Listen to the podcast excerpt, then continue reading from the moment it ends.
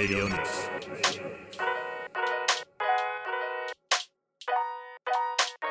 レディオニクス54回目なはずです。54回目。はい。よろしくお願いします。石上野です。もうねつまんねえ。もうつまんないですよ人生が。もう脳が破壊されちゃってるんですね完全に。もう先週と打って変わって。先週はもうなんか脳みそにこうなんかエネルギーがいっぱいある感じが。なんでかっていうと確定申告ですよ。もうねずっとやんなきゃやんなきゃって思いながら逃げまくってなんだけどもうやらざるを得ないわけじゃない。でこのなんて脅迫観念っていうのも嫌じゃない。でこれに追われながらやるのも嫌でまずこうセッティングをやるわけ。どうせうまくいかねえだろうなと思ってるわけ。毎回セッティングがうまくいかないじゃん。あのあのそんなに。E-tax のさ。毎回変な制度をちょこちょこ変えたりするからさ。でまたつま向こうはこれで便利余計めんどくさいわけよ。やっと覚えたのになんで変えんだよお前っていう。でまあそのカードリーダーをまず入れたら俺が今度パソコン PC を返したわけ。パソコンを。だからカードリーダーがもう読み込みませんとかって言いやがってさ前はさせば自動的に読み込んでくれたんだよ。古いんだってもう機械が。で買い替えろみたいなことになるわけじゃない。でもなんかを刺してみたらなんかプインってこうなんか出てなんとかをブロックを外せばなんとかできますみたいなね。よくわかんないけど言う通りにやったら突然こう動き出してあでもこれをやる前にさ友達に電話したわけ。カードリーダー読めないんだけどって言ったらスマホで今読み込めますよっていうスマホがカードリーダーになるんだって。わかんないでしょどんどん。なんで俺のパソコンと繋がってねえじゃん。でも大丈夫だからって言われて。でやったけどどうやら今度俺のスマホがなんか壊れてるらしくてそのカードリーダー機能が。もうそれで大体2時間。でいろいろネットでまた調べるともうちょっと3センチ1センチ浮かすといいですとか2センチ右へとか書いてあるわけいろいろ。でいろんなことやるんだけど絶対読み込まないからこれもダメだ。ででカードリーダーにしたら今度カードリーダーが読み込めなかったんで、まあ、こういうもうぐっちゃぐちゃなわけよこんな風に。これで大体もう5時間45時間かかってるわけ。朝まで。で結局手がつけられないでしょ？でやっとカードリーダー読めたから次の日に今度計算を始めてでまあ朝までかかってふーっと終わったらなんかさ1個だけ9月の24日に Amazon から引き落としがあるわけ。2つね。同じ日に2つあるわけ。1個は1円。もう1個は2000円。これなんかおかしいじゃない。でさ考えたら Amazon にこの口座から他には一切引き落とされてないわけよ。他のカード使ってるから。でもまあなんかで使ったのかなと思うじゃない。なんとなく気になるんでその Amazon のその取引の履歴を見ると何にも買ってないわけ。もうモヤモヤするじゃんこれ。狙んないじゃない。せっかく計算終わったのに。で見たらさ Amazon ってほら前やったあのザッポスを買うこう買い取ってるからやり方少しちゃんとしてるからさ24時間電話で対応してくれるんだよ。Amazon って知ってた。もうみんな知ってるのかもしれないけど。で特にこんな時間だから逆に早く出てくれるんじゃないかと思って。なんと午前4時20分にかけてみた。そしたらさ出てくれて。でちょっとあれ？と思ったのがちょっとアクセントがあるわけ日本語に。で私王が対応しますと王さんっていうね中国人の青年がありがとう王さんもこんな時間に4時20分にさね働いてるわけですよ。でいろいろ説明したらもうすごく今節丁寧にいろいろ調べてくれてやっぱりこの取引の利益ありませんとでまずこのクレジットカード俺のクレジットカード自体があなたのアカウントに紐付けされてないのでこれでこのカードで買うわけがないと。でしょ？だからもしかしたらあなたもう一つのアカウント持ってないですかと。そこでこうなんか一回で買ったんじゃないって言うからいやいやもう一つのアカウントなんでどう考えても持ってないと。でだとするとこのカードで誰かが買ったとしか思えない。でこれはクレジットカード会社に聞いてもいただくしかもうこちらではこれ以上調べられませんって結構何十分もかけて調べてくれたの王さん。で王さんありがとう。言ってもうもうこれはもう我慢してとりあえずそういうことだ。次の日電話してみたわけ。クレジットカード会社に。でクレジットカード会社はまず電話出ねえじゃんあいつら。これ早くやめた方がいいよね普通何分以内待たしたらもうアウトっていうのが世間世界他の業界では常識なわけじゃない。テレフォンなんだっけ？サービスなんなんとかサービスセンターはさコールセンターは。その時点でもアウトでだからこの何ハラも起きるわけですよ。何ハラ？セクハラじゃねカスカスハラ？みたいなことをあれ待ってる時点でストレス満タンだからね。機械でもああでもねこうでもねでどうにか電話やめさせようとしてさあのなんだっけそのホームページで答えられますみたいなこと。まあいいや。それでやっと出てくれたわけ。でそれでも現場の女の子は一生懸命やってくれるわけまた。で調べたらうんわからないですねこれは。でなんか60日を過ぎたら調べちゃいけないんだって。それ何？法律なの？って聞いたらあのいやこれはブランドルールってのがありましてどう世界中のあそうか UC カードの企業のルールなの？って言ったらそうなんですごめんなさいって言うからいやあなたが悪いんじゃないからそれはいいよと。じゃあこれ以上調べられないんだねっていう話をしてどうすればいい？って言ったらその毎回使用したらちゃんと通知が来て使用しましたっていうのが来るのがあるんで少しこれで様子を見られたらいかがですかと。それかあのもうカードを止めますか？って言うからでもこれ ETC とつながってるからって言ったらあじゃあこの ETC をもう一個カード持ってらっしゃるみたいだからそっちのカード移しますかまで言ってくれるわけ。でもでもこっちのカードはお客さんあの年会費払ってますよって言うから俺そうなのって言ったらもう一個払ってますからこれやめた方がいいですよって あのちゃんと教えてくれるわけ。だったらこっちに移してもまたやめるカードだからどうしようとかその女の子悩んで。でどうすればいいって言ったらとりあえずやっぱ様子見るのはいいかもしれないんでこの通知のやつを今ショートメールもうずんのいろいろやってくれるわけ。でそうにしてちょっと一回収まったんだけどやっぱりこのモヤモヤ気持ち悪いじゃん誰かが使ってるかもしれないっていうのが。ね。でそこでもう時間が5時過ぎてるからカード会社で電話通じない電話したら。だけどこれって不正利用だからもしかしたらカード紛失に電話しても扱ってくれるかもなと思ってカード紛失をやってるわけよ。でカード紛失に電話してごめんなさいちょっとこれは関係ない話かもしれないけどこういう事案なんだけどって言ったらあそれはもうすぐ対処いたします。止めますかって言うからでもね ETC がって言ったら大丈夫です。こっちのお姉さんは。ETC は使えますからこのカードで早く止めましょう。って言って止めてくれたの。でちょっとほっとしてその後ね気分がバーッと晴れたわけ。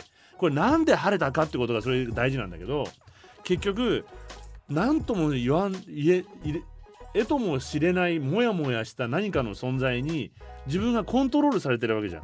クレジットカード会社とかさアマゾンとかさしかもどっかなんかわからないやつが勝手に使ってるかもしれないってことを止めることによってかなりめんどくさいんでまた新しいカード作るの。これ銀行とついてるから銀行行って申請して作り直さなきゃいけないみたいなんだけどモヤモヤしたものに勝った気がしたんだよね。俺が主導権を握ったと。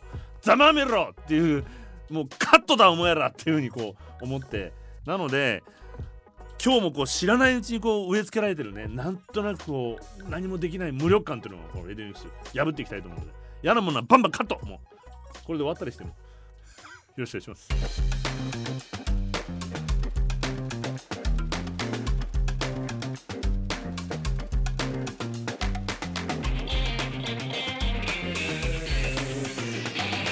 Radio Nix.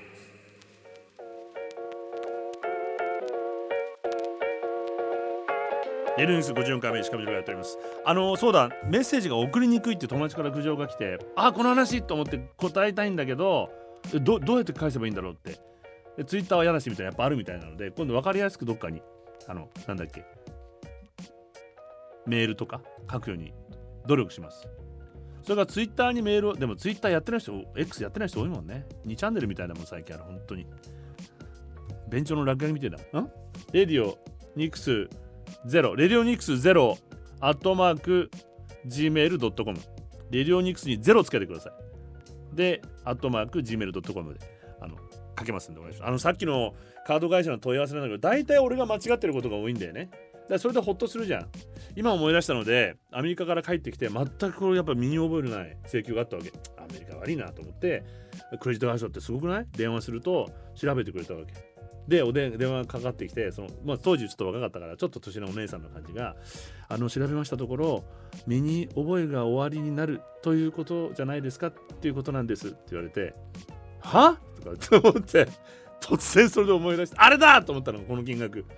中金取られたのよ。でその時レンタカー乗ってまあロサンゼルスからモントレーっていうところの女の子に会いに行ってたわけ。でそのお、ね、女の女の子ってちょっとお姉ちゃんだからかっこいいお姉ちゃんだったのね。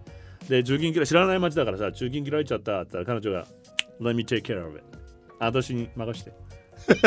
私のさおまりさんの友達もいるし。みたいな。あ本当？ありがとう。じゃ悪いな。いや大丈夫よ。私に任して。てか任してたわけ。払ってねえの。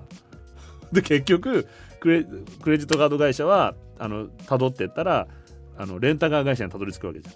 でレンタカー会社に電話して「何ですかこの請求は」って言ったら「身に覚えがあるんじゃないですか」って言われたって話だからそこまでたどれるんだよ本当は。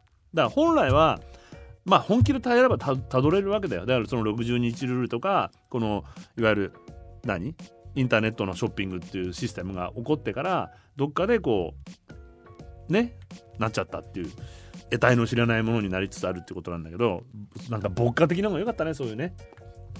でなんだっけあの今回ですねだからちょっと気持ち悪いよねほんとね。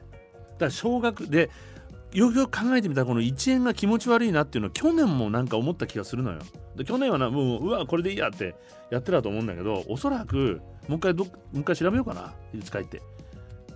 時間ができたら去年もこれやられてたら年に1回ずつ少額淡々と100万人にやってたらこれとんでもない金額じゃん。みんな気がつかないうち一気にゴーンってやったら気がつくけど。こういうのあるんじゃないの？見た方がいいよみんな。あそう。それでいろいろこう今回もね気になる。であのーまたこの話はしなきゃいけないからもうこれずっとなんでかっていうとさいつまでたってもこう民意がここで盛り上がらないっていうかみんながこの話をするようにならないっていうね。まあその防衛もうちょっともうめんどくせえって人はもう先送りしてこの話。防衛装備品の輸出の話ですよ。でこれをいつまでも全然この前ちょっとテレビ朝日で昼間のワイドショーでやってたけどなんか自民党の公明党のいわゆるこう政局の話にすれ替わっちゃってるわけ。話がまとまんない。連立がうまくいかないんじゃないかって。そんなことはどうだっていいわけよ。日本国民俺の税金がこれ防衛装備品なんてかっこいい言葉にこれすり替えてるこれレトリックでねただの。いわゆる殺傷能力のある殺人兵器を売る国になるのかどうか、まあ、いわゆる究極ちょっとこれ左っぽい言い方で嫌だけど死の商人になるのかどうなのかって話なわけじゃん。でしょ？言い方によったら防衛装備品がじゃない綺麗なことじゃなくて。でこれを日本国民として許していいのかっていう日本国民としてのアイデンティティを揺るがす問題だと俺は思っててでこれに対してみんななるようになれまあなんか知らねえみたいな政治の人たちが決めてくれみたいな空気になっちゃってるのがおかしいんじゃないかとでこれどういうことかってことをずっと話したんだけどでこの海底三原則っていうのは運用支援の方向性を定めた新しい国家安全保障戦略っていうのが防衛装備移転の推進を掲げてるわけですよ。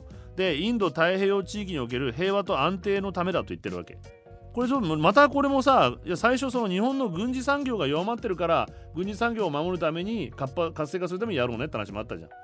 であのその上で防衛装備移転を力による一方的な現状変更を抑止して我が国にとって望ましい安全保障環境の創出や国際法に違反する侵略や武力の行使または武力による威嚇を受けている国への支援などのための重要な政策的手段となるというふうに位置づけてるわけ。まずこれ自体が実はよく考えてこれ中国のこと言ってるわけだよね。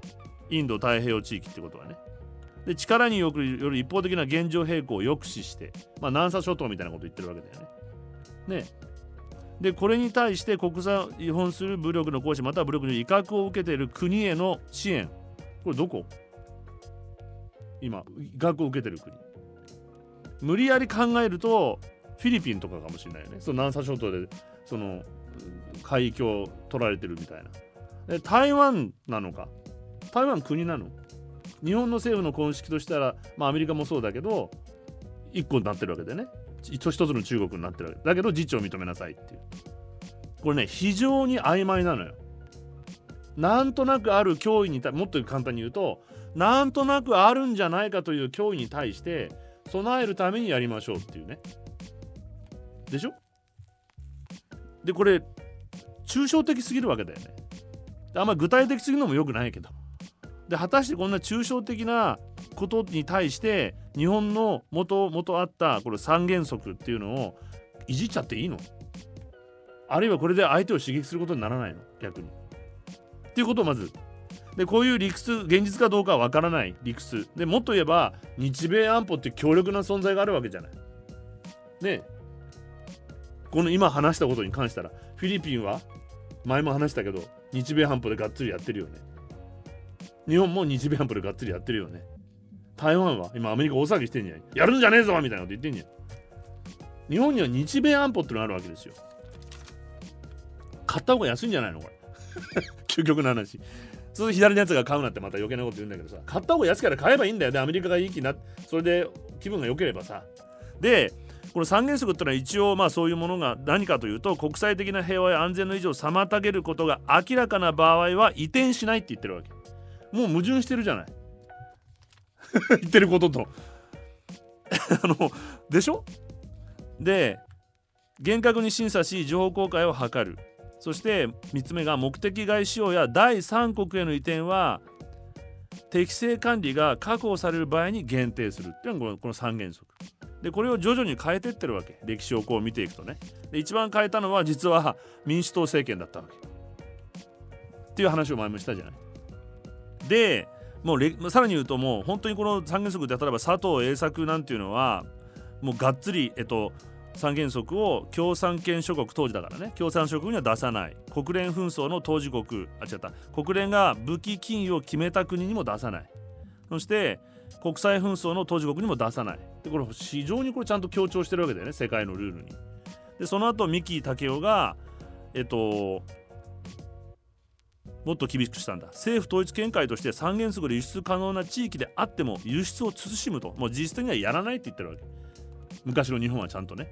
でこれがどんどんこう、まあ、どんどん少しずつ柔らかくこうなっていくんだけれども一番だその PKO 活動とか、まあ、その時々によって、まあ、アメリカの外圧とかも日米安保の外圧とかの中でちょっとずつちょっと、まあ、PKO 活動だったらしょうがないから地雷除去だったらしょうがないから殺人兵器じゃないしね地雷兵器地雷除去は。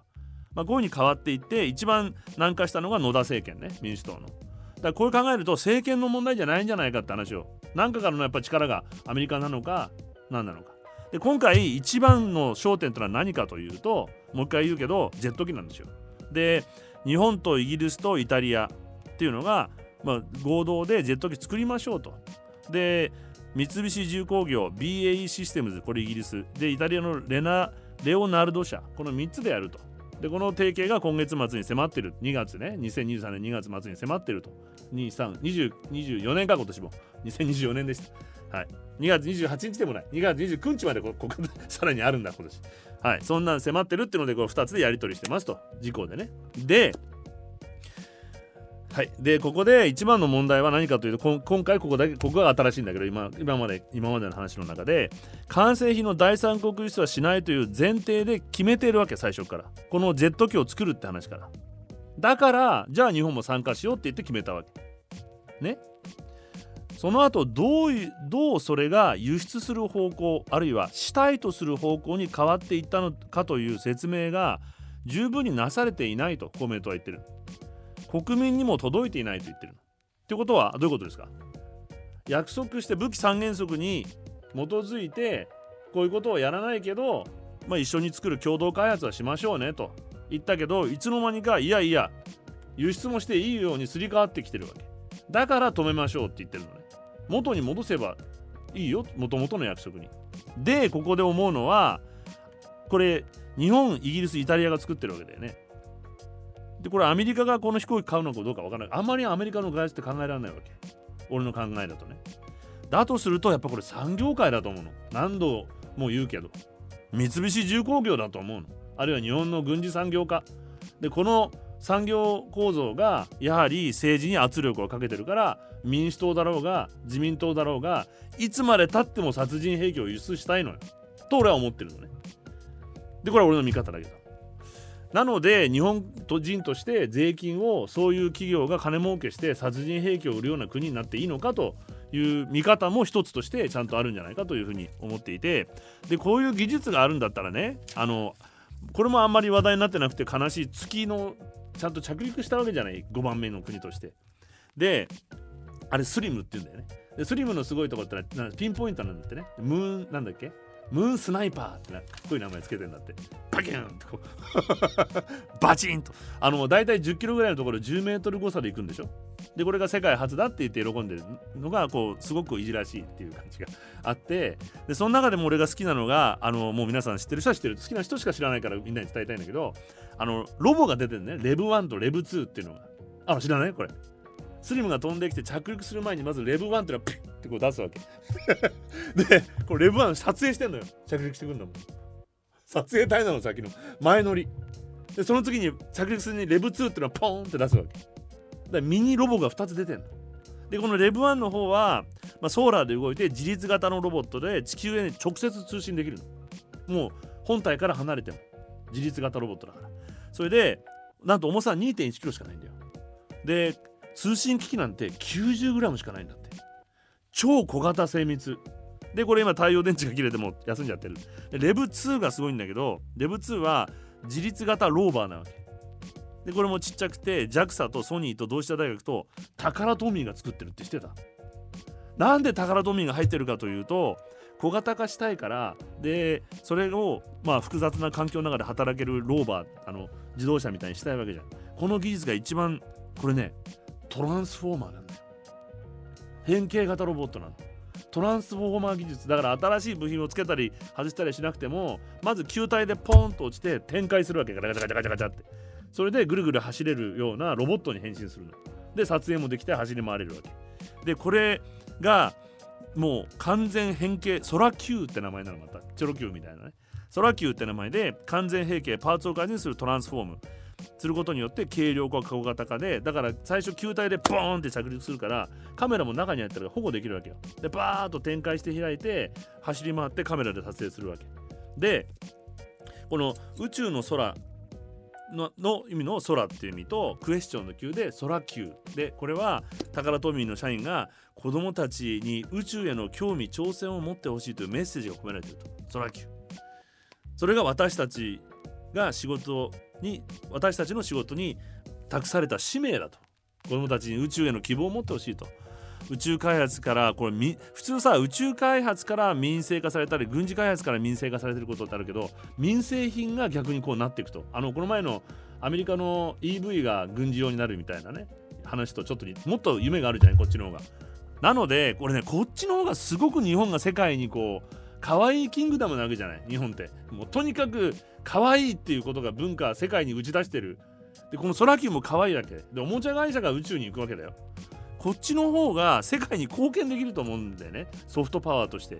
でちゃんとねこの空球さすが宝富おもちゃ化もしてるのすでに。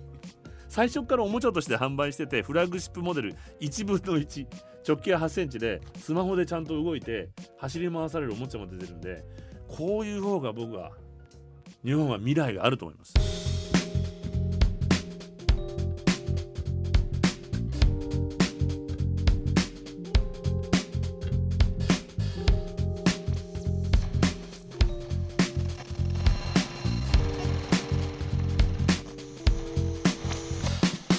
Radio Nix.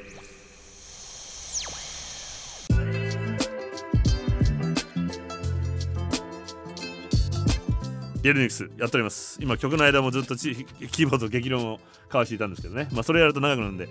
で、あの、なんだっけさっきロボットの話でもう一個ね、ロボットといえば、あの、不登校支援に分身ロボっていうのもあるの知ってる？これがさ、まあ日本もそういう子さ、可愛いロボじゃないけど、どうもこっちオタクっぽいんでやることがねであの不登校の児童生徒が自宅から分身ロボットを遠隔操作して学校生活を疑似体験できる実験をもう始めてるとでこれえっとね九州でやってるねどっかのね。で熊本かな？えっとねどこだろう？不登校対策に力を入れてると。これどこ？九州かな？後で読んでれば出てくるかな？うんと何？植木北中学校。私立植木北中学校って書いてあるね。どこだろうね？まあいいや。あ熊本市でしたやっぱり。熊本市の中学校。教室でもゆっくりと移動し指定された班に加わ加わったりとか先生が指示するとねあのはいこの後班ごとに分かれてとかっていうとちゃんとロボットが班 班班に分かれて指定された班に加わったりしてると。ロボットは子供の目線に近い高さ1メートルの自律走行型で顔の部分にカメラやマイクがついてると。通話機能がついたタブレット端末が搭載。自宅にいる児童生徒が専用スマートフォンを遠隔操作することで授業に参加できる。ほか画面越しに教師やクラスメートらと双方向で会話もできる。これだったら学校行けるよね。で先端技術を活用した文科省の実証実験こんなことにだからさ金使だからこれもさ企業がさ技術を持っててアプローチしてやりませんかって言っておおいいねってままたこう地方行政がさなんかこう話題になるからって乗っかっちゃうわけじゃん。騙せない田舎っぺよ。田舎もう騙すなよこうやって。で現在同市と私立熊野小小学校に1台ずつ。さっき中学校とね小学校にあると。この植木北中でロボットを活用している男子生徒体調不良に悩まされ学校で長時間過ごすことが不安という事例を抱えている。吉田校長周囲の生徒たちは本人がその場にいるかのようにロボットに寄り添ってくれており周りの人は楽しいよねロボがいて。で本人も保護者も大変喜んでると。だから先週みたいに壊されちゃうかもしれないねアメリカだったらもう。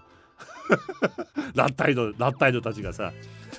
で病気や怪我などで学校に来られない児童生徒の学びを保障する画期的な授業でありこうした不登校支援が着実に進むよう全力で支えたいなんていうこう、ね、言ってるけれどもこれはね確かにこうフィジカルななんかこう理由でいけない子怪我しちゃったとか、ね、足折っちゃったとかあるいはもともと何か障害を持ってるとかで生きづらいって子にはいいと思うの。だけどこのメンタルというかな部分で不登校になってる子ど子供にはなかなかさっきで会話することが嫌なわけじゃなくていくのがさロボットだからいけんのかって ねでまあまあそれはロボットだったら行きやすい子がいればやってもいいんだけどそんなことよりもまずが、まあ、ももしこれが不登校ってことを焦点にしてるんだとするとまずこの基本的に学校に行かなきゃいけないっていう概念を取らなきゃいけないって時代になってきてる行かなくていいっすと。なんでかっていうともう学校教育自体が崩壊してるわけですよ。学校側が間違ってんの。いい？子供学校に行けない子供が間違おかしいんじゃなくてロボにまでして行かさなきゃいけなきゃ いけないんじゃなくて学校が間違ってんだから。学校の全部機械化してもしょうがないか。まあだから学校時代をまず改革することをしなきゃいけない。あるいはそのフリースリースクールとか30万人もいるんだから。30万ロボット作るの？全く無駄金ですよ、こんなことは。JAXA に出してやれよ、こんな金がなんだったら。ホリエモンとかに出さねえで。ホリエモンはまた違うロケット会社。で、まあこんなことを考えてたんだけども、あの、ツイッターが来てるんで、あの、もういろんな話する前にツイッターで話しよう。えっと、かくれんぼっちさんが陰謀論は信じたいものを決めてからエビデンスを集める。まさにこれなんですよね。その話をね前回しました。前半の情の集め方の話にも通じるからなんかその話だっけ前半。どんどん忘れちゃうの俺多方面から情を集めることが大事だと。確かに。離婚しおがちさん。離婚し失業したもした人の話ですが石川稔さんや俺なら最高じゃんなんですが かっこ笑い。考えすぎて心療内科に行く人もいるわけでおっしゃる通り価値観の大きな転換が必要だと思います。群れや全体とは何なのか哲学的なラストでしたね。今回もいい配信でした。ありがとうございます。オープニングの雪山の帰り道の話。石上さんご無事で帰られてよかったです。そうなんですよ。遭難者が沢とかで発見されるのはどんどん下っちゃうからなんですよね。本当山は怖いということで。これあの中高年の方聞いてらっしゃる方中高年に限らず。結構ね低山山って高さではね。かんでかい山で富士山なんて簡単なわけじゃん。登るの。ひたすら歩いてけんだから。もちろんただその高所っていう体が順応するかとかあと気温とかね。問題ももちろんあるけど体力的な問題あるけども山としては難しくないの。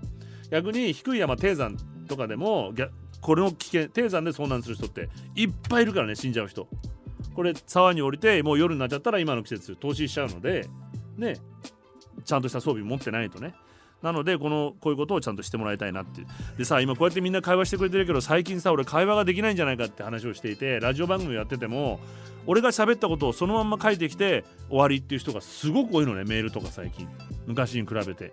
全然関係ない話だけど一言ポロッと言ったらそれに反応してくれたりとかこの前もねタコスの話したら70代の方が「タコス屋さん教えて」って言ってくれて来たんだってタコス屋に。だからそういうねちゃんとしたコミュニケーションが最近できなくなってるんじゃないかと俺は思わない？ちょっと。コミュニケーションっていうのがね。まあこれ SNS のせいじゃないかなと人のなんかいいねとか悪いねとかばっかりやってるからこうなっちゃうんじゃないか。評論ばっかり評論家ばっかりになっちゃってさ。であの話したい話はさっきのあの全体とは何なのかとかまあその後うつのねあその何？心療内科に行く人って話で。まあこれ本当はそんなに単純じゃないんだけどな俺がこうこの番組でやってたりこう言ってるしてることっていうのは、まあ、さっき哲学的って話なんだけどもかなり単純化してねあえて言わせてもらうと構造主義と実存主義っていうじゃないかと。であの構造主義っていうのはまあ、哲学者たちは私たちが自分の意思でやってること俺が考えたりこう喋ってること実は何らかのさっき言った全体ね構造の影響を受けてる。そこから出せられないと人間は。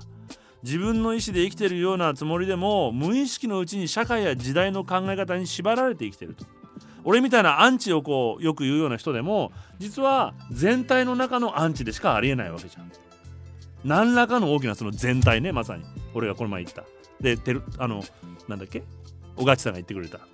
でみんなその何らかの構造の中で幸せを求めるこれが幸せだと思ってる幸せも自分が一生懸命考えた幸せもあくまで構造によって、まあ、究極の言い方すると洗脳されたものでしかないっていう哲学の考え方。これ構造主義です。で、まあ、その自分の意思で生きてるつもりでも無意識のうちに社会や時代の考え縛られて生きてるのが構造主義で一方実存主義は人間は自由であり自分の意思で生きていけるとサルトルなんかは実存は本質に先立つと有名な言葉を言ってる、まあ、どういうことかというと、まあ、例えば自分の本質俺ってこういうやつだなと思ったりあるいはキーボードってこういう人だよねって思ってるのが人としての本質ね。で本質は最初からあるものではないと。実はそれは一瞬一瞬の生き方。今この一瞬の生き様がこれを実存というわけ。この実存が積み重なっていって本質を築いていくわけ。なるほどと思うでしょ？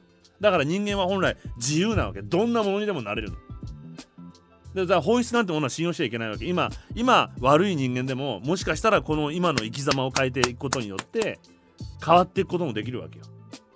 本質っていうのはね。大事なのは今ある実存なわけ。今この一瞬で俺は変わるぞみたいな。生まれ変わるのだみたいな実存が。ね？そういうことだと俺は思ってるんだけど、まあ、果たして人間は自由かどうかという。で俺今こう一生懸命考えてるでしょ？でもこれももしかしたらこの自由主義国の日本というある程度飯も食えて喋って暮らすなんていうのんきな仕事。ね？なんだか分かんない仕事それこそ実体のないような暮らしができてるのもこれだけ豊かな国だから。でこんなことを考えてられる。アマゾンがどうしたなんていうさ。本来だったらもう明日のご飯を取らなきゃいけない。ミサイルが飛んでくる。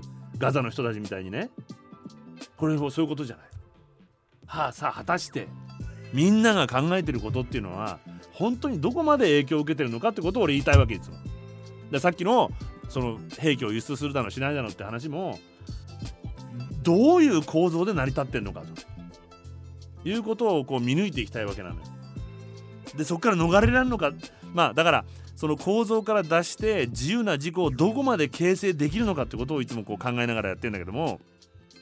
ちなみにこれ話取れるけどあの実存主義者のニーチェは後半のね実存主義者のね構造主義者じゃない。自分の欠点や不満を直視することなく他者や外部の状況を責める心情そういう人たちのことをルサンチマンって呼んでるわけ。でこれルサンチマンこれだから今インターネットでやってるやつらだよ。あのリアリティショー見てなんかあの女ムカつくとかってやってるようなさどうだっていいことをやってるわけじゃん。これも友達に聞いたんだけどその地域のなんかほら美味しいお店みたいなのあるじゃない。世田谷区共同の集いみたいな。そこで行ってわざわざこう「うん私にはいまいちでした」みたいなこと書いてる人いると。いやお前が嫌だったら嫌だってはっきり言えばいいし。私にはなんだその言い方。あるいは嫌だったら書かなきゃいいじゃない。もう。良かったことだけ褒めてこの店行くといいよっていうふうに発信するのはわかるけど。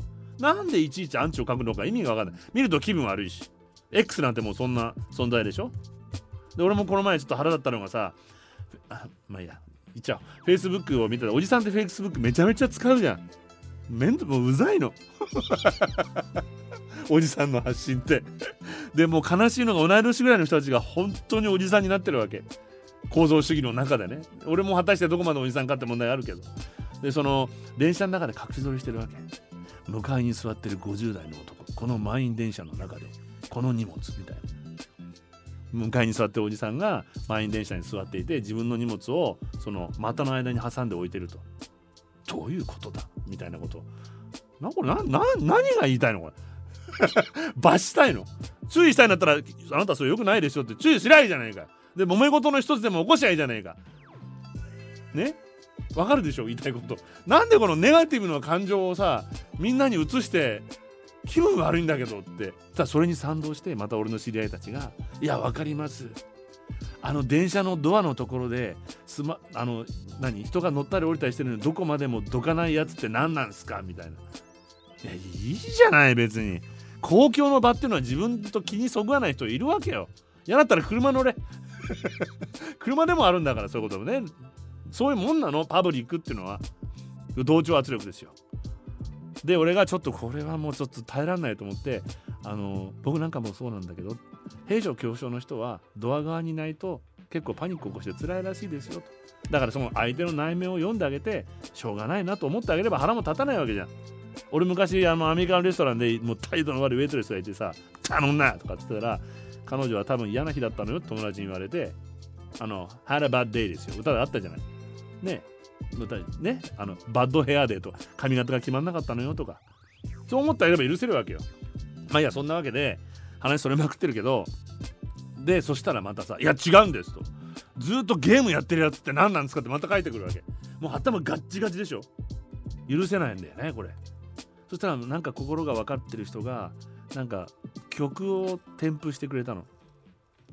なんかね竹内まりやかなの曲であの世界憎しみの、ね、ない世界へなんとかみたいな 曲だから気持ちは分かってくる時はその人は竹内まりやのそんな歌気持ち悪いとかってまた思ったりもうやだもうそれこそもうあのアマゾンじゃないけどもうシャットアウトしたいとか思って。まあいいや何の話？ルサンチマンなわけですよみんな。そんなことよりも、まあ、ニーチェは何を言ってるかというとルサンチマンを克服して自分の価値を自分で想像していくことによって真の自由を獲得できるのであると。え？自分がしっかりと自己の価値というのを気づいてればそんなはっきり言ってね、まあ、ちっちゃい人間たちのことなんてのは腹が立ちませんよと。いうことなんですよだからこういうふうに考えていくと哲学的にちょっと読み解いていくと外国人許せねえとかってさっきもが話して今クルド人ヘイトがすごいんだってね SNS で。ね？まあ、いろんな問題あるけれどもじゃあどうやって乗り越えていこうかってポジティブにしていけないのに嫌いだ嫌いだって言って自分たちが関わってもねえのにぐちゃぐちゃ言ったりとかさあの今だなんだっけあの変なヘイト団体の在日会っていうの？在日朝鮮韓国の人たちは許せねえみたいな団体とかさ。関係ねえんだよお前らに。は人がもし何か利益を得ててもお前には関係ねえんだから。自分の人生を生きろと。もういいから。まあそんなことをね俺は最近こう思ってるのでその構造とその実存っていうのをねまず自分の実存を認めてほしいなというふうに思ってる次第でございます。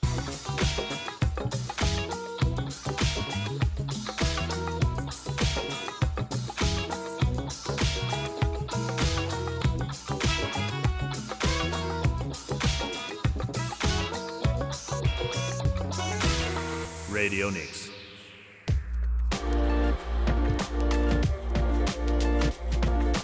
ゲルニュース54回目なんか番組の質が下がってきたねなんかねもうバカばっかりみたいな話にこうなってきてさっきねそのまあうつ病の話があってこれはちゃんと俺謝んなきゃいけないと思うんだけどああいう表現だと確かにおっしゃる通りであのまずねこれ病気なんで治療しなきゃいけないわけですよあので逆にちゃんとあのこの前番組のゲストに来てもらってなんだけどラジオの方のねその和田秀樹さんというね特に彼は最近高齢者っていうか、まあ、年齢重なった人の専門の、まあ、カウンセリングをしてるんだけど、まあ、ちゃんとしたお医者さんが言うのは本当にうつなんでおっしゃる通りでまず治療が必要。精神論じゃないから。で旅行俺が南米だなんて言ってたけど旅行っていうのもこれ環境の変化がこれ激しくなるので悪化する恐れがある。うつにはね。あまりこうね急激なあの引っ越したいとかってみんな言ったりとかするんだけど環境を変えれば気持ちよくなるかなって。でとにかく気持ちを晴らしたいからみんな。なんかやっちゃうんだけどそれがまたストレスになって悪化しちゃうことが多い。だよね。なので一番大事なのはとにかく休むこと。であのまあこれ精神論で語るべきじゃないわけ。あの根性だがないとかね。そういうことじゃなくて、まあ、日本人の今100人に6人は経験済みなわけよ。6%打つ全世界では2億6000万人いるって言われてるんだって。おそらくねこれもっといると思う。6人じゃ済まないと思うよ。俺の周り見てると。はもうほとんど打つで うん。であのまあこれ心の問題で心の弱さや性格が原因とあのいう思い込みがあるけどもだから本人も通院をためらったりしちゃうわけだよね。俺はダメな人間で世間に恥ずかしいとかさ。これね盲腸を気合で治そうとしてるのと同じだから。病気だからさ。病院行くのが早いし行かなきゃダメなわけなんだよね。で、あの、まあ、さっき言ったそのとにかく休むのが大事っていうのはダラダラしすぎてこう俺みたいに昼も夜もめちゃめちゃって4時40分になんだ20分に Amazon 電話してもいけないわけ。規則正しくダラダラするんだって。とにかくね何々しなきゃいけないっていうの。で規則正しいっていうのはちゃんと太陽の光を浴びるとかそういうことが大事なんで体調を整えるって意味でね。規則正しくとにかく健康的に休むっていうのが大事だと。いうことなんですけども、まあ、例えばあのおすすめなのがこれもこれも実は医学的アプローチ精神論ではなくてあの前も話したけど宮崎義文っていう千葉大学の先生が初めて森林浴っていうのを、まあ、そのリラックス効果としてね証明したって話したじゃない？であれはコルツジョールっていうその抗ストレスホル物質っていうのを計測できて計測すると、まあ、いわゆるストレスがあるとその抗ストレスホルモンというのが出るわけ。でそのコルチゾールを計測すると森林とか緑とか公園の中に行くとガーンと下がることがもう証明されたのねエビデンスとして。なのでまあ規則正しく休んで病院に行って例えばお散歩をして公園に行くとかいうふうにするとだいぶだいぶでもない。少しずつ。で何よりもう一つはあの2つの理由があるのでまあこれ全部素人の意見だからまた本当にこう苦しんでる人はちゃんともちろん調べるべきだと思うんだけどあのフィジカルとメンタルね。いわゆるハード面とソフト面2つの理由があると。なのでさまずこうメンタルな部分っていうのはさっき言った、まあ、急まあ、体が元気になった後はそれこそなんか気分転換みたいなこともいいかもしれないし何何を言いたいかと認知の仕方を変えるわけで物事の見方のさっきの構造とか実像じゃないけど世界の見方を変えるのに例えば全く違う環境に置くような元気になった後だよ。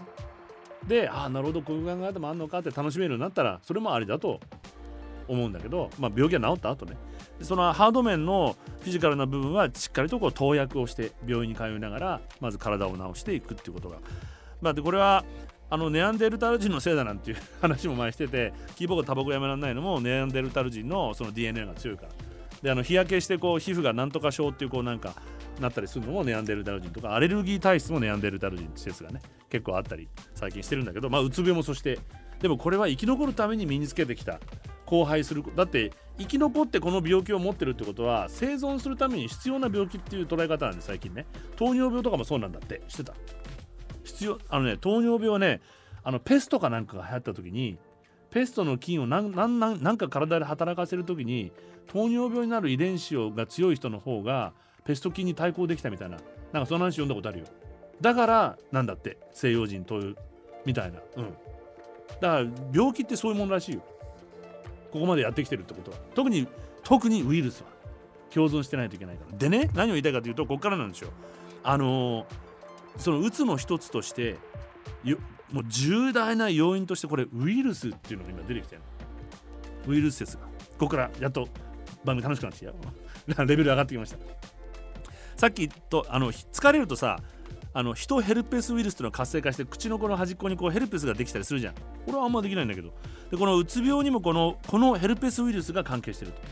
で疲労のメカニズムを確かめつつウイルスがどう関わってるかってことなんだけどもあの緊張状態がついたりするとストレッサーストレス要因となって体にストレス反応が起きて自律神経の中枢である視床下部が働いて体を活性化させるアドレナリンや疲労感を麻痺させるさっき言った言ったねコルチゾールが副腎からこう出たりする。でこれがいわゆるこうストレスに対抗している体の状態ね。で、まあ、これがずっと続くともう限界が来ちゃうわけよ。ストレスに対抗できなくなってきて。で近年うつ病の発症に実は脳の炎症っていうのが関わってることが明らかになって脳みそが炎症を起こしてるんだって。だから、ね、頭が熱いような俺の昨日なんかもう完全そうだもんね。確定申告っていうのもあの何パソコンみたいに頭が熱くなってくるもんね。ヒーってなってきて。まあでこの実は本当に炎症を起こしててあのその要因の一つとしてヒトヘルペスウイルスの6っていうのが関与してるんだって。いろんな種類があるらしくて。でこれを見つけたのが東京慈恵医科大学の近藤和弘ウイルス学講座教授。でこれがねアメリカかどっかのちゃんと医学誌も発表してるの。でこのヘルペスの HHV6 っていうのは日本人のほとんどが赤ちゃんの乳幼児の時に感染する突発性発疹原因ウイルスなんだって。で通常は血液中に潜伏してる。出てこない。疲れると出てくる。だから口の端とか体が疲れると再活性化して唾液中に放出されるんだって。疲れた際に発症しやすい口の唇のヘルペスは単純ヘルペスウイルスが引き起こす起こすんだけどでこれをね HSV1 っていうヘルペスの中で。でこれが口のヘルペス。で HSB2 っていうのがこれ正規にできるヘルペス。で VZV っていうのが帯状疱疹だ。そしてこの HHV6 っていうのがどうやらうつ病を引き起こしてる。ということを突き止めた先生。でうつ病の発症発症に HHV6 が関与する仕組みについてどうなってるかというとまずさっき言った唾液から HHV6 が鼻の奥にある救急匂いを感じる器官に移行するんだガーッと上がってきて血液中に潜伏してたのが。なんでかっていうとウイルスっていうのは脳に移行とする性質があるらしい。だから上がってきて鼻のとこに行くんだって。でここにえっと匂いを感じるとこに潜伏して感染してそこでシス SITH1 っていうに彼が命名したんだけどシス1というタンパク質を発現させるんだってここにくっついて。鼻の奥にね。それが救急のアポトーシスさっき言った救急鼻の匂いを感じる器官の細胞を殺しちゃうんだって。ウイルスがね。アポトーシスというのは細胞死。これを引き起こしますと。でこの細胞死アポトーシスが脳内のストレス物質を増やして脳みその炎症を起こしちゃうんだって。どうですかこの理論。シス1ね。さっきの鼻にくっつくやつ。こいつは異物となるじゃない。人間の体にとったら。出てきたわけだから血液に埋まってたのなので抗体が当然抵抗して出てくるわけでね。さっきのなんだっけコルチゾールみたいな。でこう出てきてうつ病患者の血液を調べるとなんと8割にこのシス1が出てるんだって。シス1の抗体が出てるんだって。ってことはシス1が出てるってこと。うつ病の8割の人でこのシス1抗体が陽性だと陰性に比べてなんと12倍もうつ病になるんだって。ほぼこいつなんですよ。こいつ唾液中の HHB6 の数値が低いのに疲労感があるんだったらば脳内が脳内でもう炎症が生じてる証つまりうつ病の可能性がもう高くなると。これ測れば分かるようになるあそろそろあなた危ないよっていう。でこの HHB6 はさっき言ったヘルペスと同じなので疲労で活性化するからうつ病予防にはまず疲れないことが大事。なんですって。ね？でこの SIS1 は抗体が陽性か陰性かを調べればうつ病になりやすいかどうか分かるというのは予防のためには有用じゃない。だけどじゃあ例えばねこれまあ、遺伝子差別じゃないけどウイルス差別になっちゃうかもしれないわけよ。この人シス1持ってるじゃんでいっぱい出てるじゃんとか HHB6 じゃんと。だとするとうちの会社ではちょっとうつ病になって休職するリスクが高いからとか。保険だってうつ病になると入りにくいんでしょ？生命保険って。保険会社の友達言ったらどこまで本当か分かんないけどこれ差別だよね。自殺することが多いからこんなことになるから病院に行けなくなるわけだよ。だから会社でうつ病の診断だから休職するとこれ保険生命保険改めて入れなくなっちゃうってことになって最初から入ってない。まあいいや。そんなシステムも噂だけどねあるらしいので、まあ、こういう差別につながるんじゃないかと。保険会社もあなたはちょっと指数が高いのでうちには入れませんみたいな。だけどこの先生のに言わすと社会学の観点からするとうつ病になりにくい人なりにくい方の人ね。お腹なっちゃった。こんな腹なったやつはダメだ。あの慣れにくい人は他者のことを気にせずいつもでもこうやって喋ったりとか。仕事にも関心が低いという傾向が 働きたくねえとか確定申告やりたくねえとか分かってますと、まあ、例えば夕方5時前に急な仕事が発生したとして誰か手伝ってほしいって頼んだ場合そして率先して手伝ってくれるのは逆にこのシスワン抗体陽性者の特徴の一つである不安を感じやすい人。えそんなことになったら手伝ってあげるよっていう自分も不安を感じやすいから人の気持ちもわかるわけ。ああそう頑張ってとか言って。大変だねなんて書いちゃうみたいな人はダメなの。だからこうしたことを考えると社会が正しく理解していけば出産の検査はとても有用だしこういう人が必要だってことが分かりやすい。でうつ病になりやすい人となりにくい人がいるのはもう分かってると。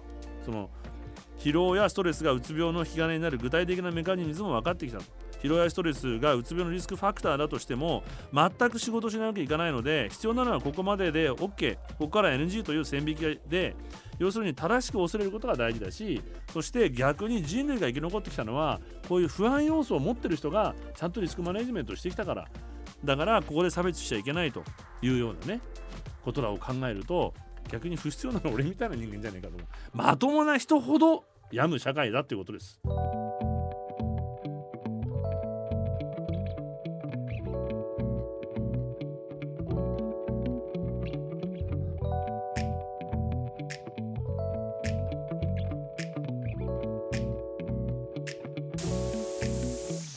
Radio Nix.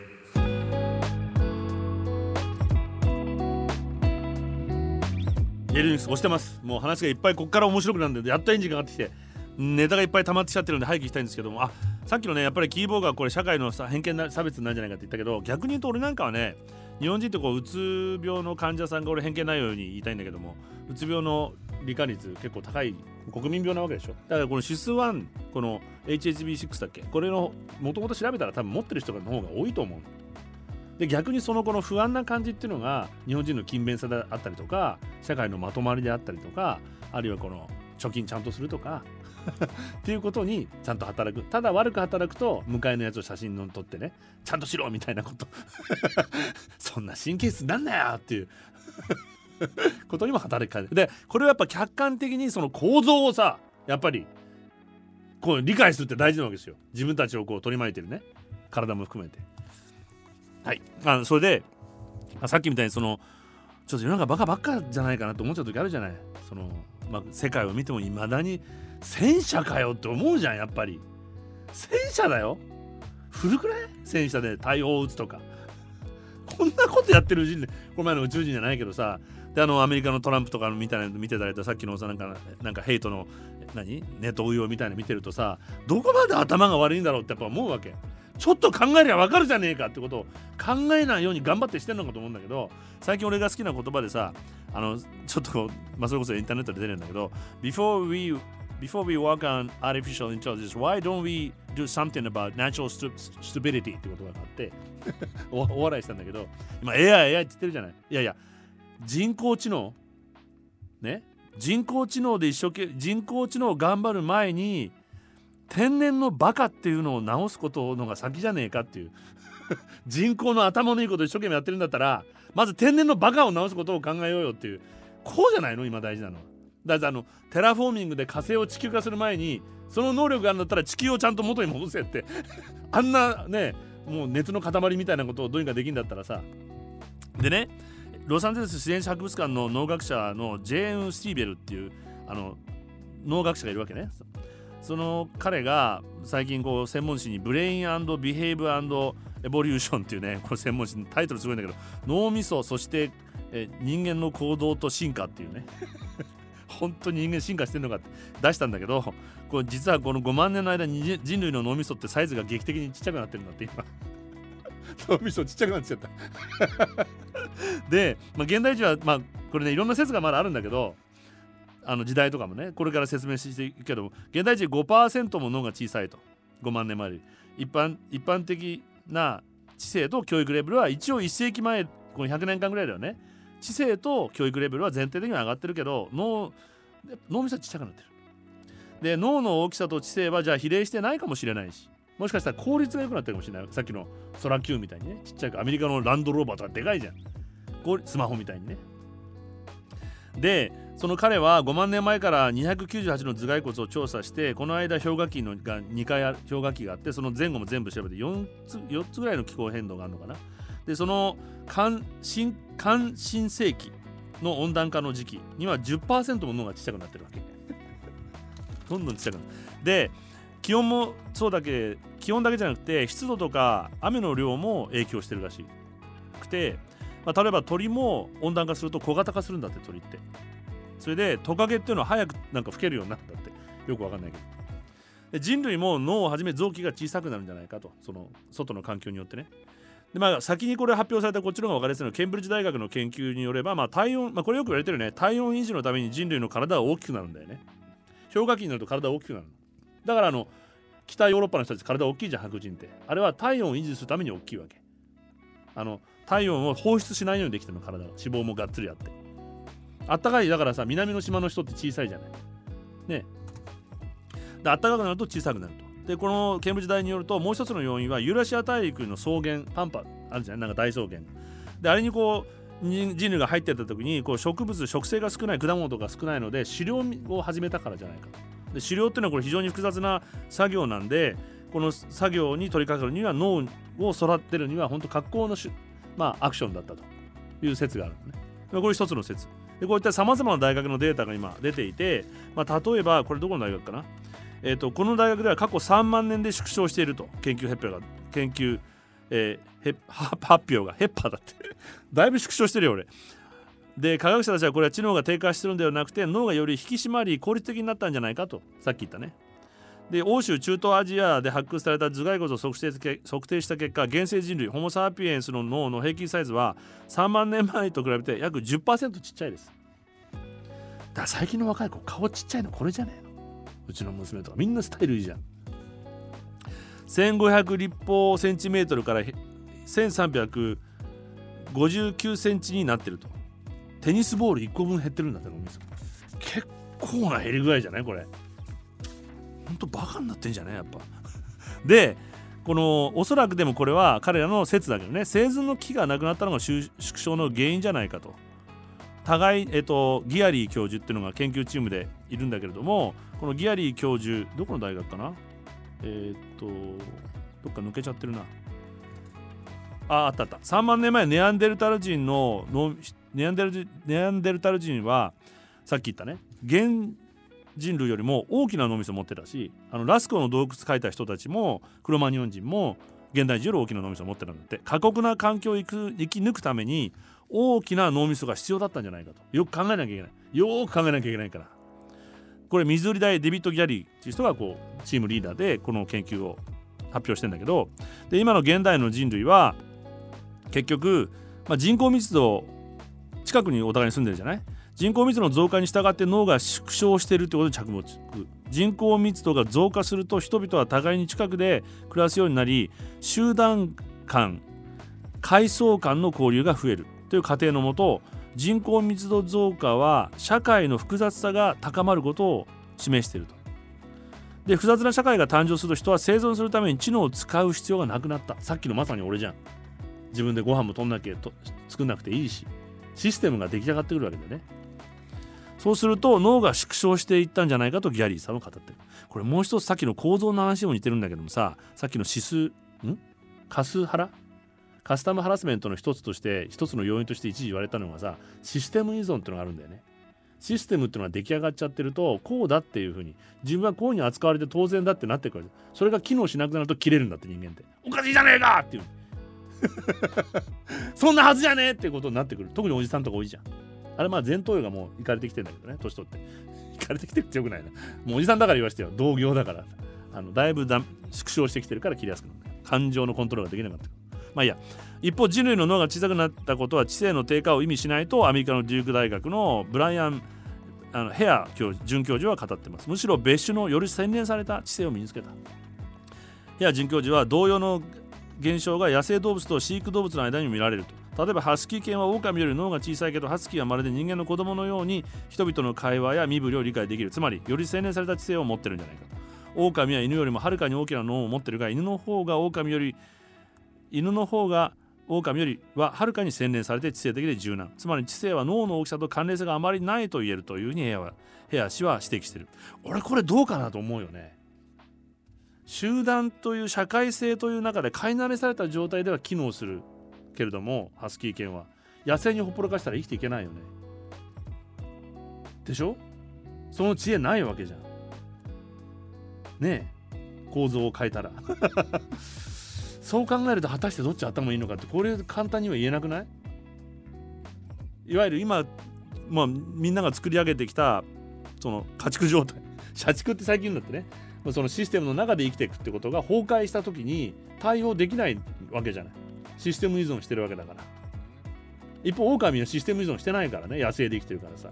だから野生って大事だと俺思うんであの身体性っていうのは大事だというふうに前も言ってたけど人の脳が進化史の過程で大きくなってきたことは広く知られてるけど高進性嫌いね。これも同じ。縮小してることが分かってきてると。これこちらダートマス大学やボストン大学の研究チーム。人の脳の進化の歴史的パターンを調べ集団を形成して人類に似た社会的構造を備える社会性の昆虫のアリと比較していますこの人たちは。で2021年10月22日オープンアクセスジャーナルフロンティアーズ・エコロジーエボリューションに発表していると。いうことでえっと、研究チーム人の脳の進化の時間的パターンを解明すべくサハサヘラントロプス。アルディピテクスアウストラロピテクスといった化石人類。前期更新生中期更新生後期更新生の人の人族。現世人類が属するホモ・サピエンスの985個の脳あの頭蓋骨を分析したところ感心性で同じことだね。さっきの人。脳が縮小した原因については明らかになってないけど縮小していると。研究論文では化石のみを用いて人族の歴史を詳しく解明するのはなかなか難しいけどアリをモデルとすることで群れの大きさや社会組織集団的姿勢などの要因が人の脳の進化に与える影響について解明できると。紬アリやハキリアリ山アリ族などいくつかのアリの分岐群を対象に働きアリの脳の大きさや構造構造ですよ。エネルギー消費を計算モデルで分析した研究結果では集団認知や分業によって脳がより適した大きさに変化する可能性がやっぱりあると、ま、分業化してるじゃん。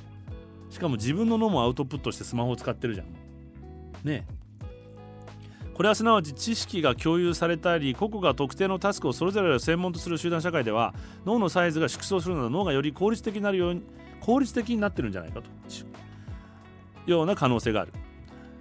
研究論文の共同著ボストン大学ジェームス・トラニエロ教授は脳のサイズの縮小は集団的知性への信頼の高まりによるものではないかと。今後データを活用しこの仮説の検証を進めてくれる。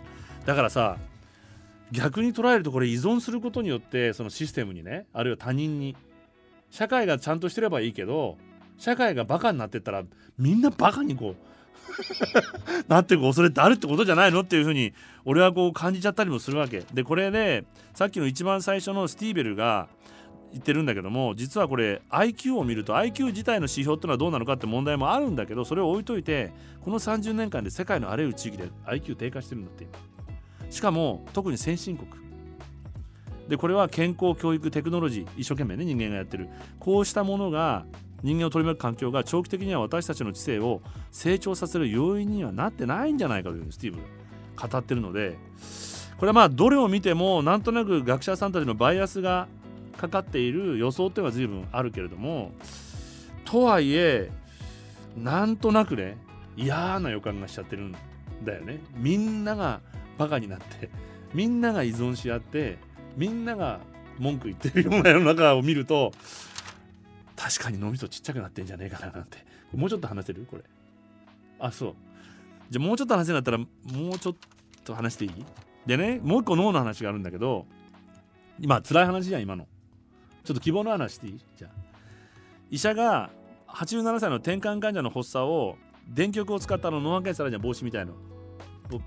ついてるあのオウムがやってるみたいな ヘッドギアみたいなのあるじゃん。であの EEG っていうんだってあれ。でこれをまあ電極で脳波を測ってる最中に起きた現象をまたこれ Frontiers Frontiers in Aging Neuroscience 誌っていうねあのまあ老齢化高齢化まあいいや 高齢化脳神経の最先端みたいな雑誌にこう出した本があって何が起きたかというと脳波をその転換患者の脳波を測ってる最中にその87歳のおじいちゃんがあの心臓発作を起こしてしまって既得状態になっちゃったわけ。で彼が実は死に至るまでの15分間の脳波を偶然記録することに成功しちゃったの。人が死ぬ時どういう脳波かっていうの。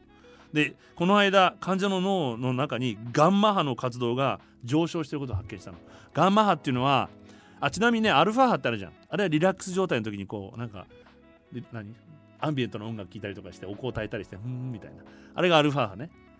でガンマ波は瞑想をして逆にもっと工事の精神的活動あのアルファ波は眠くなるじゃんふわーっと。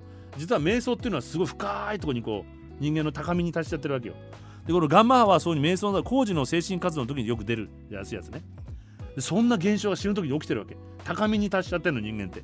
でこの研究のリーダーを務めたルイビル大のアジマル・ザマ博士によるとガンマ波の活性化は記憶を掘り起こす際に起こる現象なんだって。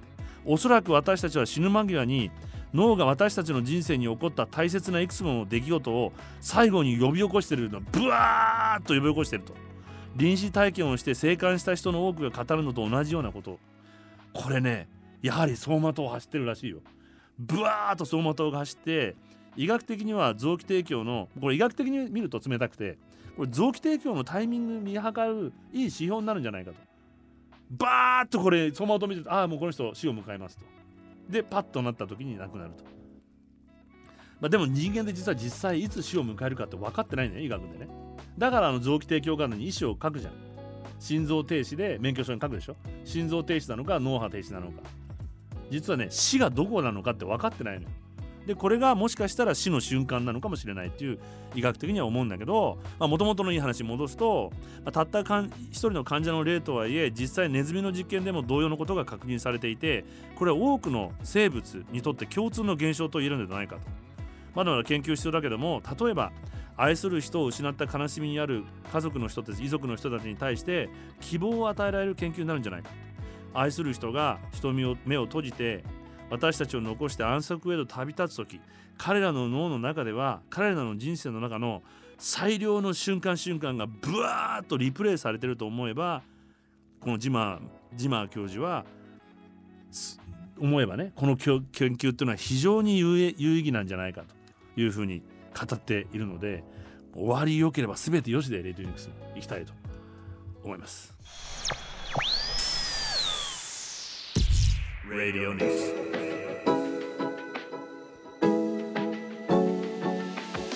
レディニュース58回目。早かった。もうはや早く終わらそうとして。あのー、まあだから結局人生はなるべく一瞬一瞬上機嫌で実存ね今の。本質はいいから。実存として今日一日をいかに上機嫌で過ごすかってことですよ。